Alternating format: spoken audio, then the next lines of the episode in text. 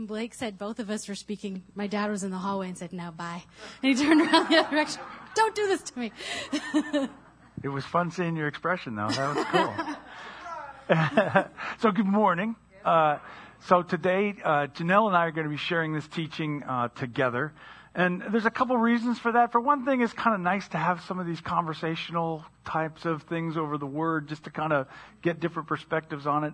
The other reason is, is that it's potentially going to be offensive to some people, and so we're going to both run opposite directions when this is over, and you're going to have to choose who it is you're going to chase and get mad at. Uh, and, and I will say, if you are planning to chase somebody, I'm pretty sure he's a good bit slower than me.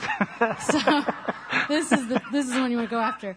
Um, so today we're going to be talking about money, which I know a church talking about money can kind of feel like a lion asking you to look at a toothache. Um, but we're going through the Gospel of Luke, and we're at a part in the story where it's the parable of the rich fool and what he does with the extra resources that he's been given. And growing up at Eastgate, we didn't really talk about money that often, and when we did, it kind of was associated with like a lot of hemming and hawing and a like string of apologies in between. and I assume that was because of something you experienced before Eastgate. Yeah, yeah. I mean, in my formative years as a believer, it was during the 80s, and during the 80s and into the 90s, the the whole uh, name it and claim it corruption of the gospel was was really prevalent, and and really for a lot of people, the main view that they had of what Christianity was about was derived from what they saw televangelists doing, who were you know making their uh, constant, abounding pleas for money. And, and it did a lot of damage that I saw within people's minds and, and perceptions about what Christianity was. But it also did a lot of damage in that there was a lot of uh, bad doctrine that got associated with that, where people were thinking, well, you know, if I give $10, then God's obligated to give me back $100, and it was this, you know, kind of sanctified financial scheme. Uh, to me, it was more like greed disguised uh, with a thin religious veneer. So my thing was, look, I want to differentiate us from that. So we're just not going to talk about money at all. We'll just never talk about money, and that way it'll be clear we're not that group uh, of people. so what changed from that, or do you still feel that way? Well, I feel that way to some degree in that I still oppose the, the, the, the things that I just described there.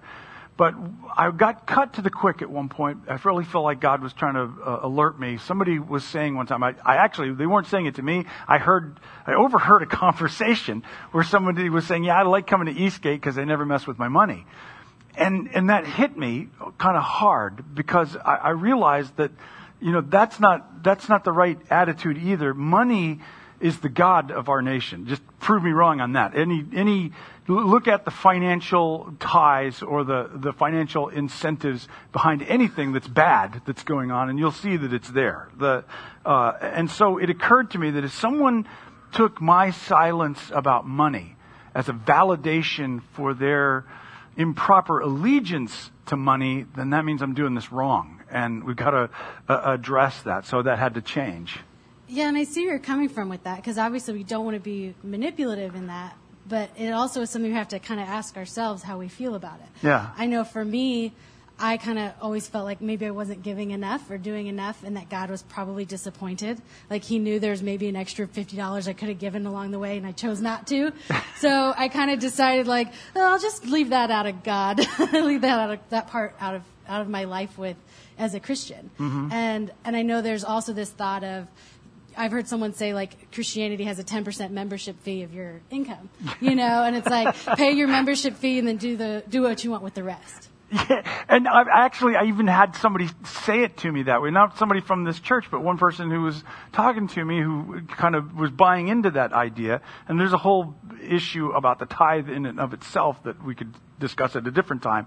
But he was saying to me, he said, yeah, you know, God just asks for 10% and then the other 90% is mine to do with whatever I want. I was like, well, what does that mean? Because I mean, there's a lot of nefarious stuff you could do with money if you're just saying it's all yours then 90%. at that point. Yeah, yeah. So. Well, and I feel like that is a real temptation. Like I said, for me, I, I felt that way of just kind of wanting to distinguish or kind of separate money from my Christianity because I didn't know how it could work and harmony together. I Right. felt like just again just based on my personality, anybody that knows me would be like, "Oh, you felt guilty? Big surprise!"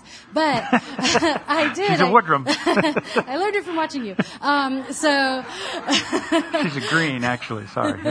Um, but it was something where like my, our family loves Disney World. My my they always want to go to Disney World, and when we'd go, there's been times that we went that the whole time I'm like, I'm so sorry, God, I'm spending this money on Disney World and not giving it to the poor. Like God knows how much I spent, and He's probably really disappointed in me. um, Um, and so it was hard to like really enjoy myself, even with the good things and fun things that we wanted to do as a family. And so for anybody else that has maybe struggled with that feeling of feeling kind of disconnected or not knowing exactly how it works together with Christianity in terms of mm-hmm. money or feeling maybe manipulated by the church to give more than you felt comfortable with, hopefully these verses that we read today can bring some freedom for Yeah. for everybody Yeah. listening. I think so. So if you got a Bible with you, or a Bible app, or some way to follow along, if you want to head over to Luke chapter 12. Last week we looked at, uh, uh, as we began chapter 12, we looked at Jesus' fairly stern warnings uh, about uh, the sin of hypocrisy. But he, he finished it off by reminding us then that the, the reason we don't need to play act is because God loves us. God loves us so much. We are actually valued by God. That's the basis for a, a healthy self-understanding that we are valued by God. So now today, Jesus is kind of going to turn that around. God values us, but what do we value as human beings, as those who belong to God? What do we value? What commands our allegiance? What are our motives and our priorities when it comes to the resources that we have in life? Because as followers of Christ, we've got to come to grips with uh, this this uh, call, this immense call that he's he's placed on our lives. And this morning, it's going to get kind of personal. It might be uncomfortable, but the biblical narrative has a lot to say about money from Genesis to Revelation, and I, I believe that that's because we've got this power that's behind money. I mean, uh, you know, the the the warnings are there regularly throughout Scripture, and the pattern is always a warning against greed and always a, an encouragement towards generosity. Because there's something about money that has the capacity to to to distort us. The a, a, a desire for or or that that allure that money has can sometimes make it very difficult for us to actually hear the radical and disruptive call of the gospel. And we've got to be cautious about that. Uh, There's something about money, and this is just true for humanity, that has a tendency to want to grab us and not let go of us. So there are idols sneaking around in our wallets, and Jesus wants us to be aware of it and cautious uh, about that. So if you're there in Luke chapter 12, we're going to pick up where we left off, starting with verse 13. You want to read this for us? Then someone called from the crowd, Teacher, please tell my brother to divide our father's estate with me. Jesus replied, Friend, who made you who made me a judge over you to decide such things as that? Then he said, Beware, guard against every kind of greed. Life is not measured by how much you own. When I first read these verses, the first thing that jumped out to me was Jesus' response. I feel like he's always trying to tell us he's God and Lord, and this person's asking for his advice, and the first thing he says is like, who made me judge over you? I don't know if it's like the youngest sibling in me, but like, excuse me, if si- brother or sister's not being fair, you need to call in a grown up for help. But what am I missing here? Yeah, it is an odd, it's an odd passage right off the bat. Uh, one of the things that had such a huge impact on me when I taught through the Old Testament was this, uh, this serious emphasis that is placed in the Old Testament on justice and equity and fairness. And I mean, you know, the unjust scale, that's a big deal within, within, you know, God's introduction of himself to the human race in the, in the Hebrew Bible. And so it, you know, uh, it does seem odd that Jesus is so dismissive of this guy's request, who's asking God's intervention in, in this. So there's a couple ideas I have on that. For one thing, Luke has made a pronounced distinction of the people groups that are around Jesus in his gospel. So we've got the religious leaders, and we know that they're opposed to Jesus. That's been very clear through the whole story. We've got his disciples, and, and Luke makes a point at, at mentioning when Jesus is speaking to his disciples. And his disciples are the ones that are taking up his discipline. They're following his way of life. They're following and putting in, with the intent of putting into practice the things that he's saying and modeling for them. And then Luke talks about the crowds. And the crowds are distinct from either the, these other two people groups. And they're, they're, they're people that are attached to Jesus from a distance. They're observing him. Maybe they're still trying to make up their minds about him, what they believe about him. But they are clearly, in Luke's description of it, not people who are putting into practice what Jesus says at this point. So where does Luke locate the person who calls out to him? Well, in verse 13, it says from the crowd. So would that be part of why Jesus is frustrated? Is in verses 1 through 12, Jesus just explained God is in control, you are valued, He sees you, He's going to care for your needs. And then someone shouts from the crowd to interrupt him, saying, Yeah, but. Right, that sounds good, but my brother's not sharing. Yeah. yeah, and that's the that's the sense that we have is that this person isn't really necessarily interested in following the Jesus path of life he just wants to use Jesus to settle a dispute in his favor. So that could even be maybe part of why Jesus is, it seems like frustrated um, because he's thinking, you don't seem to care about my take on any other part of your life, but all of a sudden when it comes to money, now you say I'm in charge. Yeah. I mean, look, and we're doing a lot of inferring here. So, I mean, there's no way to know for sure. The other idea is that Jesus may just be aware of something going on in this guy, this person's heart. That, you know, that maybe settling this dispute and getting his inheritance isn't the most important thing that's happening for him right now. And I think that's what really kind of intrigues me because on the surface, this person is asking for justice, something that God does care a lot about.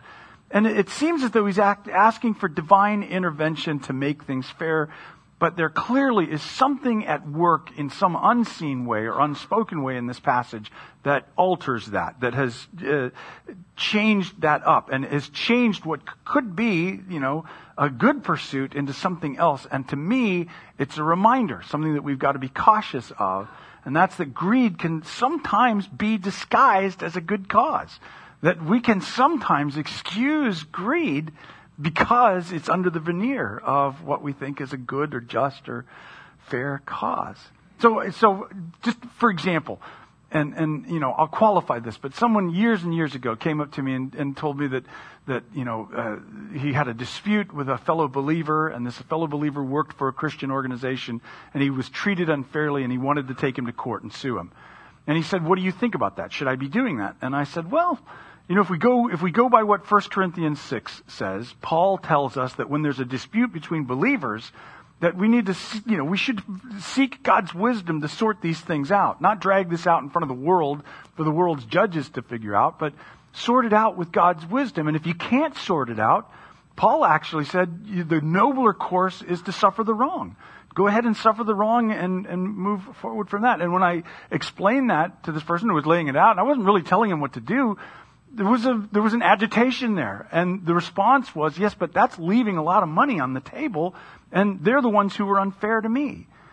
And and again i can't judge another person or anything like that but th- there's a situation where you could say that the claim was a pursuit for something that's a righteous noble cause but really it's the money on the table that, that that's wanted. And you know and i get listen to try to be in defense of him I get where he's coming from on that. I understand. I mean, this is, I mean, this is the mindset of our culture. This is what everyone would expect to happen. And I'm not trying to demean him for wanting this, but we need to understand that our culture is not informing us properly when it comes to how it is we establish our values and the things that we're pursuing in this life. I think the, the lesson may be that we first, first and foremost, need to guard against greed more than we obsess about fairness. Well, and that's where we have to ask ourselves what our motivations are. Yeah. Because God is looking at the heart and He knows why we are doing or not doing certain things. And instead of just following blindly along with what the culture might say is right, we have to learn to make that distinction. Because I think the culture would say taking the money that's left on the table isn't greed. That's smart. Yeah, of course. That, that, I mean, that's the whole thing. Uh, our, our hearts, you know, regardless of what the culture may dictate or what may seem, you know, like, like common sense, our hearts are always the most important thing to God. Imagine anything that's going on in life or whatever you may have your hands on and weigh that out against the human heart and, and our position before God. God always cares about the heart. And, and, and, our lives, Jesus says it as plain, plainly as he can. Our lives are measured by something far beyond just what possessions we have or what monies we may have amassed in, in a bank account here. Our, our hearts need to be preserved, and that is God's highest priority, uh, which then means it needs to be our highest priority, right? okay, well, let's just keep reading. You want to read this, verse 16? Then he told them a story. A rich man had a fertile farm that produced fine crops. He said to himself, What should I do? I don't have room for all my crops. So we're going to stop and look at this for a second. Jesus answers this person's question and this person's request by telling a story, which I can't help but wonder if the disciples, having been around Jesus, they're like, you know, he only tells stories when he's mad, right? Um, but that's fine. Here he goes again. you asked the question. Um, but either way, Jesus is telling a story, telling a parable about a rich man. This isn't somebody that started off poor, started off begging for money. This is about a rich man who gets even richer from all of these extra resources and extra crops that he has. And, and, and that goes to the heart of what it is that Jesus is addressing here. It goes to the heart of the word that he uses for greed, pleonexia. In the Greek, it's more than just, you know, a, a simple attitude description. It's, it has to do with a mindset that sees nothing as a barrier from amassing to excess. That's the concept behind that. So it makes me think of that famous quote from Rockefeller, who was super, super rich at his time, and somebody asked how much money is going to be enough for you, and he said just a little bit more than I already have. Yeah. Yeah, exactly. And that's the mindset that's being addressed here by Jesus when he's talking about this. And I think it's really interesting that in setting this story up, Jesus frames the rich man as thinking uh, about this, about his excess. What should I do? He asks that question. What do I do with this? And that brings me back to what I was saying earlier, because I have felt that before of what am I supposed to do? What does God want me to be doing with this money? How much does he want? Yeah, yeah. And so I think that what we're being encouraged towards here, what Jesus is trying to encourage in us, is that we're going to overcome greed by checking our motives and our pursuit, by doing a continual check. What's happening here in my heart? What am I pursuing and why am I pursuing it? Yeah, and I think about what this rich man could have done with the extra resources he had. I mean, if he was rich, he probably wasn't the only person working on that farm. I mean, he had employees that maybe he could have doubled their salaries or given it to them or given it to the poor in his community or different maybe charities that were yeah. going on at that time. Yeah, ways to bless the larger community. Yeah, use that money to, to maybe bless the people close to him or even the, the larger community around him. Yeah, yeah. Um, a few months ago, I was listening to a podcast that referenced this book called God and Money. Um, it was a really great podcast. The, these two authors of the book were being interviewed in the podcast, and they were two guys that went to grad school at Harvard. And the reason they went to grad school is because they were in jobs that were making a lot of money, and, and by going to grad school, they were going to make even more money. And they were really excited about one of them was really excited about the ways they could save it. One of them was really excited about the ways they could spend it. And while they were at Harvard, they were Christians and they took a, an elective at the divinity school at Harvard about money, and specifically money within the Bible and what that says. And in that class, God met them there and really challenged not only the way that they think about money, the way they spend money, the way they save money, but it challenged the entire way that they live. Mm. So I was excited after hearing this podcast, like, oh, I got to listen, read this book. Um, so the book touches on their story a bit, but more than that, it goes into what the Bible says about money, what God says about money. They talk about the patterns that are found in the Bible of being generous, encouraging us to be generous. Um, it goes there, but it also offers really practical ways to live a more generous life, which I was like, yes, I need that. Um, that's parts for me. Um, but I loved it because it challenges the way we think about money. It really challenged the way I think about money, the way our family saves money, the way that we spend money. And instead of just thinking about those things, it encouraged us to find a way to to be more generous in that. And it, in that generosity, there's a joy that I found that really is unmatched with hmm. anything else in my hmm. life. And that's so that's cool because so then what you're saying then is that what this book caused you to do, basically what Jesus is illustrating in this story is to to stop and think about this. Think about these resources. And what you're describing is basically the, the, the first thing that the man did. He had extra and he stopped and he asked, what should I do? And we all should do that. I mean, this, you know, this is the pattern that I think Jesus is trying to promote in us. All of us being a little more conscious and careful uh, and the difference is, the difference between ourselves and the farmer in this story is that we can all intentionally seek out God's values as, as to how to answer that question of what I should do. And as I see it, that's what you're describing, describing here. Yeah, and I think one of the, there's so many things that stood out from this book for me, but one of the biggest things was kind of challenging the way that normally when I'd get a paycheck or we'd get income in our bank account, we would stop and think, okay, how much of this does God want? Like what percentage? Like 10? Is that enough?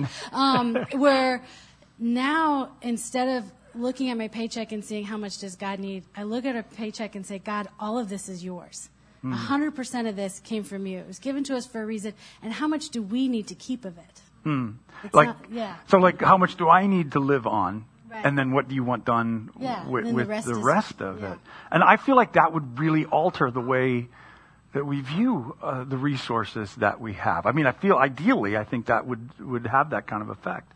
Well, let's keep reading here. Uh, verse uh, 18 says, uh, he, he, in this story, Jesus is saying, he's got this extra. What should I do with it? Verse 18, he said, I know. I'll tear down my barns and build bigger ones. Then I'll have room enough to store all my wheat and other goods, and I'll sit back and I'll say to myself, My friend, you have enough stored away for many years to come. Take it easy. Eat, drink, and be merry. But God said to him, You fool. You'll die this very night. Then who will get everything you worked for? Yes, and this is Jesus, yes, a person is a fool to store up earthly wealth but not have a rich relationship with God. Yeah, I, I can't help but wonder how many times I've done what this person has done in this story, where I like pat myself on the back for a plan that I'm convinced is really good, and God's like, no. um, but you know, I think about I think about this, and on the surface, before God calls him a fool, I wouldn't have thought that was a bad idea.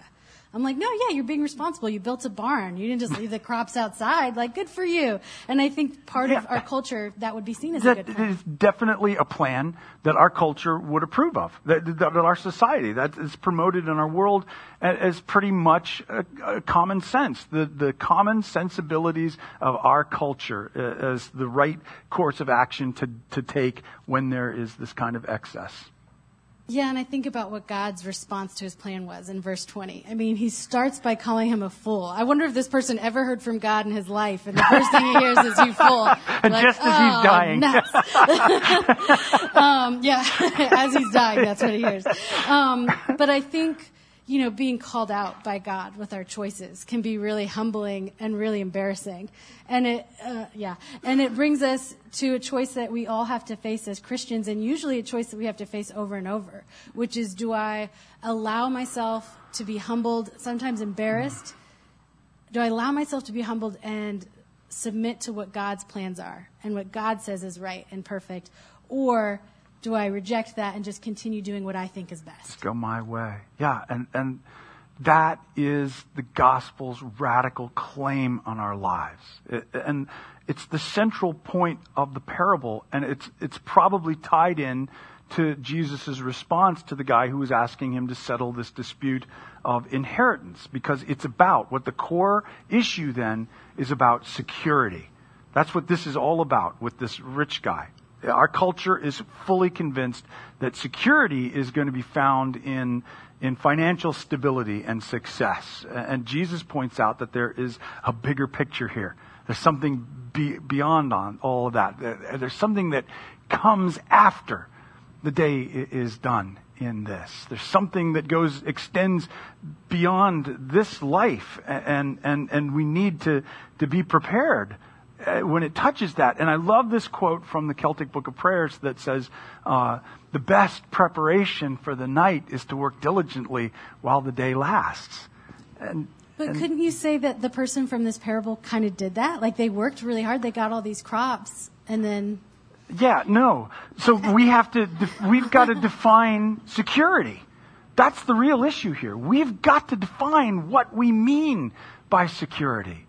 And, and, that's the real core issue. Jesus is pointing way beyond the bank statement in its limited finiteness. There's an eternal perspective that Jesus is trying to remind us of that we factor into our values and our priorities. If we're trusting God with what comes after, we need to be trusting God with what happens now, right? That's the concept behind this. So I think what he's telling us and what we're learning here is that we're going to overcome greed when our sense of security is found in God and not in whatever temporal resources we're able to amass. Yeah, and, and as we said, this does feel so relevant to where we live and especially this time. And after reading this, though, I mean, we do have to ask ourselves, how do I view savings? Yeah. And are we saying that Jesus thinks having a savings account is foolish, or like if you have a savings account, we can like judge you for being a bad Christian? How much is in your bank? So okay, so that's a great point. I mean, that's a really good and valid question. I don't think that Jesus' intent is to try to promote fiscal irresponsibility on our part. There's nothing wrong with having a savings account or, or making some plan. You know, you, we, we can't, we've said this before, we talk about trusting God with our future. We're not trying to take control of everything, but we're not in that saying that we float along through life and do nothing. You know, I made a doctor's appointment. No, I don't do appointments, man. I just float through life. We can't do that. We're not saying that. But clearly, Jesus intends for us to transfer our sense of security away from temporal money and two, his eternal love, right? Our sense of security is found in something other than green little pieces of paper. There's this tendency that we have, and especially within our culture, and that's what we have to address, to think that, you know, I can relax once I've gotten enough money saved up. If I got this much and I've got my kids' college all prepaid and, and it's fully refundable if they end up working for a church or something like that, you know, so it's, so, I mean, we, we have this tendency to think that that's where our finan- where our security, our security and the sense of security comes from finances. So, in this book that I was referencing earlier, I have it with me. Um, the two guys uh, who wrote it uh, interviewed a lot of people, asking their perspective, their experiences with generosity or people around them. And I wanted to read this really quick um, excerpt from it because I felt like it. I'll time you. okay, good. Um, okay, I'm trying to figure out how to do this while holding my mic. Okay, so it Want says. me to hold it for you? No, I think I got it. Don't touch it. Get away, Dad. I got it, Dad. Um, it says uh, a pastor once told us a story about a friend of his from college. Before they graduated, the two friends discussed how much money they wanted to earn in their careers in order to retire comfortably. They settled on an amount of $5 million. The pastor followed the career progression of his college friend who was moving rapidly through the ranks of a very well known Fortune 500 company. Ten years after graduation, the pastor called his friend and said, Hey, I've been following your career. Do you remember our conversation? You must have hit $5 million by now. How does it feel to be able to retire? The friend replied, You know, we were so naive back then. The number isn't 5 million, it's 20 million. Mm. Life is more complicated than you realize. The pastor continued to follow his friend's career. 20 years after graduation, the friend was now a CEO of a Fortune 500 company. The pastor called him again and asked him the same question. The CEO replied, You know, I was so naive back then. I'm above the number, but I can't retire yet. We just don't feel secure.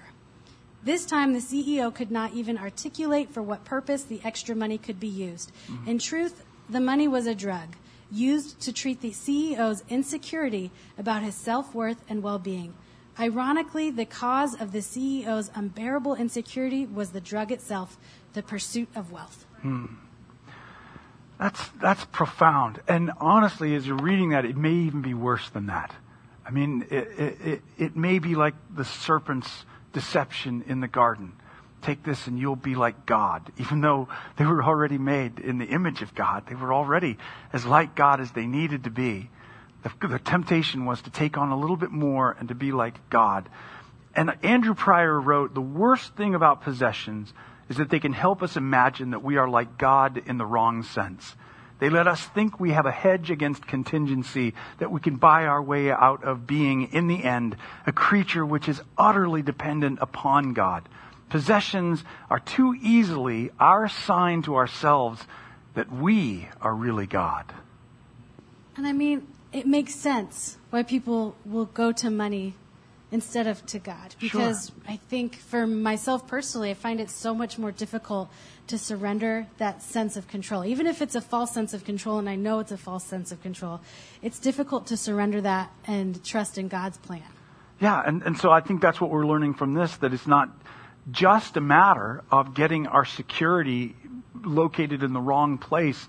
The problem is, is that we're, our, we're putting our security in something that is ultimately dangerous. It's ultimately dangerous. That's what he's trying to communicate. He's emphatically making the point. Money is dangerous stuff. It's not to be trifled with when it comes to our hearts.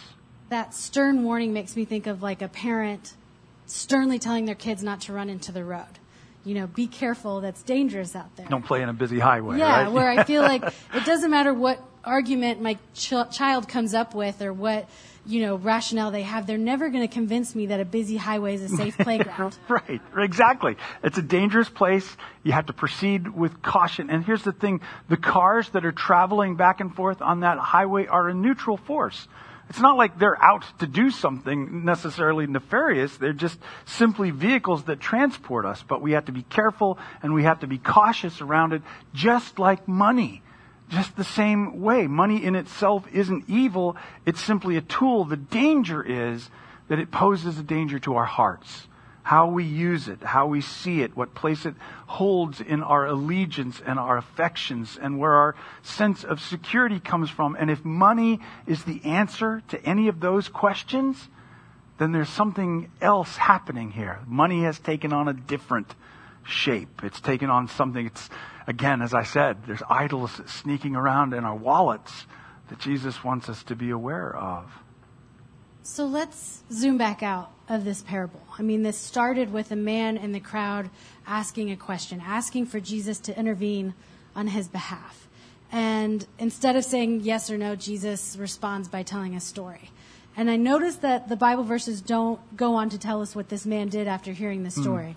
It doesn't say if he walked away frustrated or he walked away changed or just continued to follow Jesus. Like it doesn't tell us. And I can't help but like have a certain idea in my mind that I hope he walked away convicted. I hope he walked away finding that security in something else, but we just really don't know. And that's, I, I mean, that's the thing about all of these stories from the Gospels, besides the parables that he tells, but the whole stories that we read, oftentimes they're just left dangling without an ending. And I truly believe that's because we're supposed to provide the ending to these stories. We're supposed to provide the ending to this. What will we do with this? How will this affect our hearts?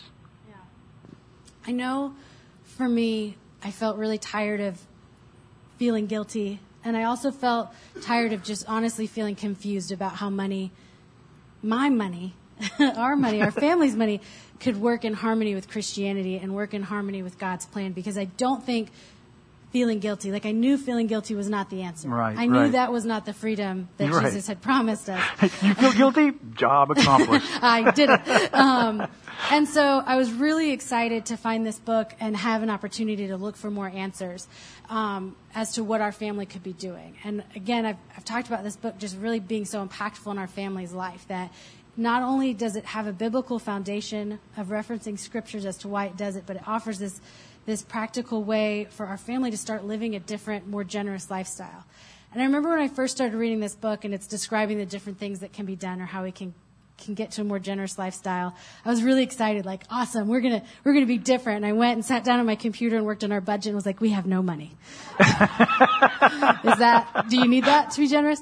Um, and so I was like, that's okay.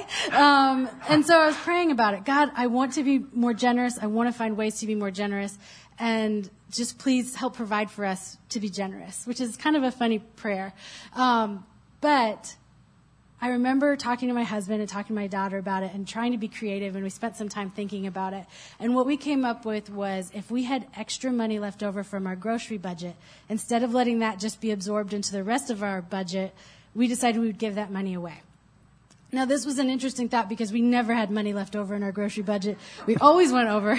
But this was something we decided as a family that we wanted to work on and we wanted to do. And my daughter is eight. She was excited and she wanted to work on it. That when we went to the store, she was helping me pick like buy one, get one and shop the sales. And we ate a lot of pasta. And so the first time we did it, we had no money left over. And we're like, that's okay. We'll try again. and so the next week we did it. We had, I think, like $13 left over. And it was so exciting. Like this was 13 $13 our whole family worked to get, and we were giving this money away. And we talked about it as a family and decided, okay, we want to give it to St. Jude. My daughter loves that charity. My husband loves that charity. And so my daughter sat next to me at the computer and we type in our like one, three, point zero, zero, and we're like high fiving, like we did it. Um, but it was a joy that I found in that moment that our whole family got to be a part of that's really unlike any other joy I've experienced in life. And it wasn't out of guilt, it wasn't out of shame. It was this excitement of like, this is a really cool way that we get to live. And it's something that I'm so passionate about wanting to share that with other people. Like, this is offered to all of us, it wasn't just for us. Since that time, our budget has stabilized. We've been able to give a lot more and on a consistent basis. But even then, when extra money comes in, we kind of have a group meeting. Hey, where do we want to do, give this? Does anybody know of anybody with needs or different ways we can be doing that? And instead of now just having a savings goal for our family or spending limits, we have a giving goal for our family and an amount that we are trying to reach in the same way as those other things. It's so cool. I mean, and I'm sorry, but I can't help but feel really proud of being the parent of this. But, but I love to see you get applause. I rarely get applause. I was so That's- embarrassed to tell that story because I didn't want to be like, look, I've got it figured out. But, But I, I- wanted it to be just for anybody else that maybe has felt that way an encouragement. and, and I love that you're passing this on to the generation that you've been called to, to care for and, and instruct. But also beyond that, it goes, it reminds us this is not about uh, amounts. I mean, we're talking about the heart. You know, there's, there's- we're talking thirteen dollars, but thirteen dollars opened the doorway to something else, a different kind of existence, a different way to understand. That's that's that's a beautiful thing. So, so listen, you know, it's it's it's an uncomfortable thing to talk about money, but there's some practical things here that we can learn from this in guarding against greed and watching over our house, our, our hearts. We we present ourselves before God's word, and that's what we're doing every Sunday morning. So let's learn from this. Let's set out to examine our priorities, what our motives are for how it is that we handle and deal with the resources that we have. Let's uh, allow God's word to shape us towards hearts that are generous and caring about others, recognizing that all the resources that we have are God's to begin with. How much do we need? And how much does He want us? What does He want us to do with the rest? And then let's, let's humble ourselves enough to, to take that honest look inside of our hearts. And this is nothing that has to be done in front of somebody else. This is something that is done in front of the mirror. This is something that we, we look at ourselves and we ask God, help, help me with this. Because listen, the juggernaut of our culture is moving at breakneck speed in one direction. And God is calling out to us regularly, weekly from His Word. They may be saying it's this way, but I'm telling you it's this way. They may be telling you that this is where security is found, but I'm telling you Security is found in my love for you, is God's word to us. So let's God, let's ask God to help transfer our trust from those green pieces of little paper that have been everywhere and, and, and put our trust in that eternal love that He has for us. Maybe we can loosen our grip on money. Maybe we can loosen our grip on that desire for control. Uh, or, you know, we can put our finances and our future in His hands. And in His hands, everything's safe. Right on? All right, very cool. Um, just before we finish with the song, this is the 10 year anniversary today. Uh, no, I said 10 year. It's the three year anniversary today, the 10th. It's the three year anniversary of Hurricane Michael. And, and, is that a clap thing? I guess because we're three years beyond it. But here's what I am going to say is that I do know that there's families here. I, there's only one present right now that I'm aware of who still isn't back in their house. and and you know facing challenge after challenge with that. We've got other families from this church uh, as well that are going through this. What, can we take some time this morning after three years and just pray for these families? Uh, Bob, uh, I don't want to put you on the spot, but can some of you guys kind of what? I said too late. Too late. Uh, can somebody kind of get gather around Bob there and let's let's let's pray and uh, let's just ask God for His help and His intervention and continued grace uh, in this recovery process. And we know that there's still plenty of things that are a struggle and a difficulty uh, in this world and in this community especially. But Father, we pray right now. We pray for the Hesses. We pray for the Clarks. We pray for the Schneiders. We pray for these families who are still suffering the disruptive effects that this storm has had on this, on this county and this city and this town. And so we just pray, Father, for your grace to be extended. Let your grace flow to them right now. Let your, let the power of your peace surround them and calm their hearts and encourage them along the way. And Father, we just pray that you intervene and get the wheels moving to, to enable them to return to their homes, to, to, to be able to, to enjoy the things that they have known uh, prior to this storm. But Father, we still, we put our security in your hands. And so help them, Father, to find that security in you. Give them the patience and the grace that they need as things are still coming back together. Give them favor where they need favor uh, and, and help where they need help. But we just pray for them, Lord. We haven't forgotten them, and we know that you have never forgotten. So come and help, and we pray these things, Lord, in Jesus' name. Amen. Amen. Thank you, Jesus. Thank you, God. Well, uh, thank you, Janelle, for sharing that with me today. And let's, uh, let's speak this. Let's speak this blessing on each other before we bail out of here. If you need prayer for anything, the men's group will be here to pray for you, especially if you need healing. They'll anoint you with oil, pray for your healing. Uh, uh, is that it? And then that's it. So, all right, let's speak this blessing on each other. May Christ be a light to illumine and guide you. Christ be a shield to overshadow you. Christ be under you. Christ be over you. Christ beside you, on your left and on your right both in this world and the one to come. Go in peace, you children of God.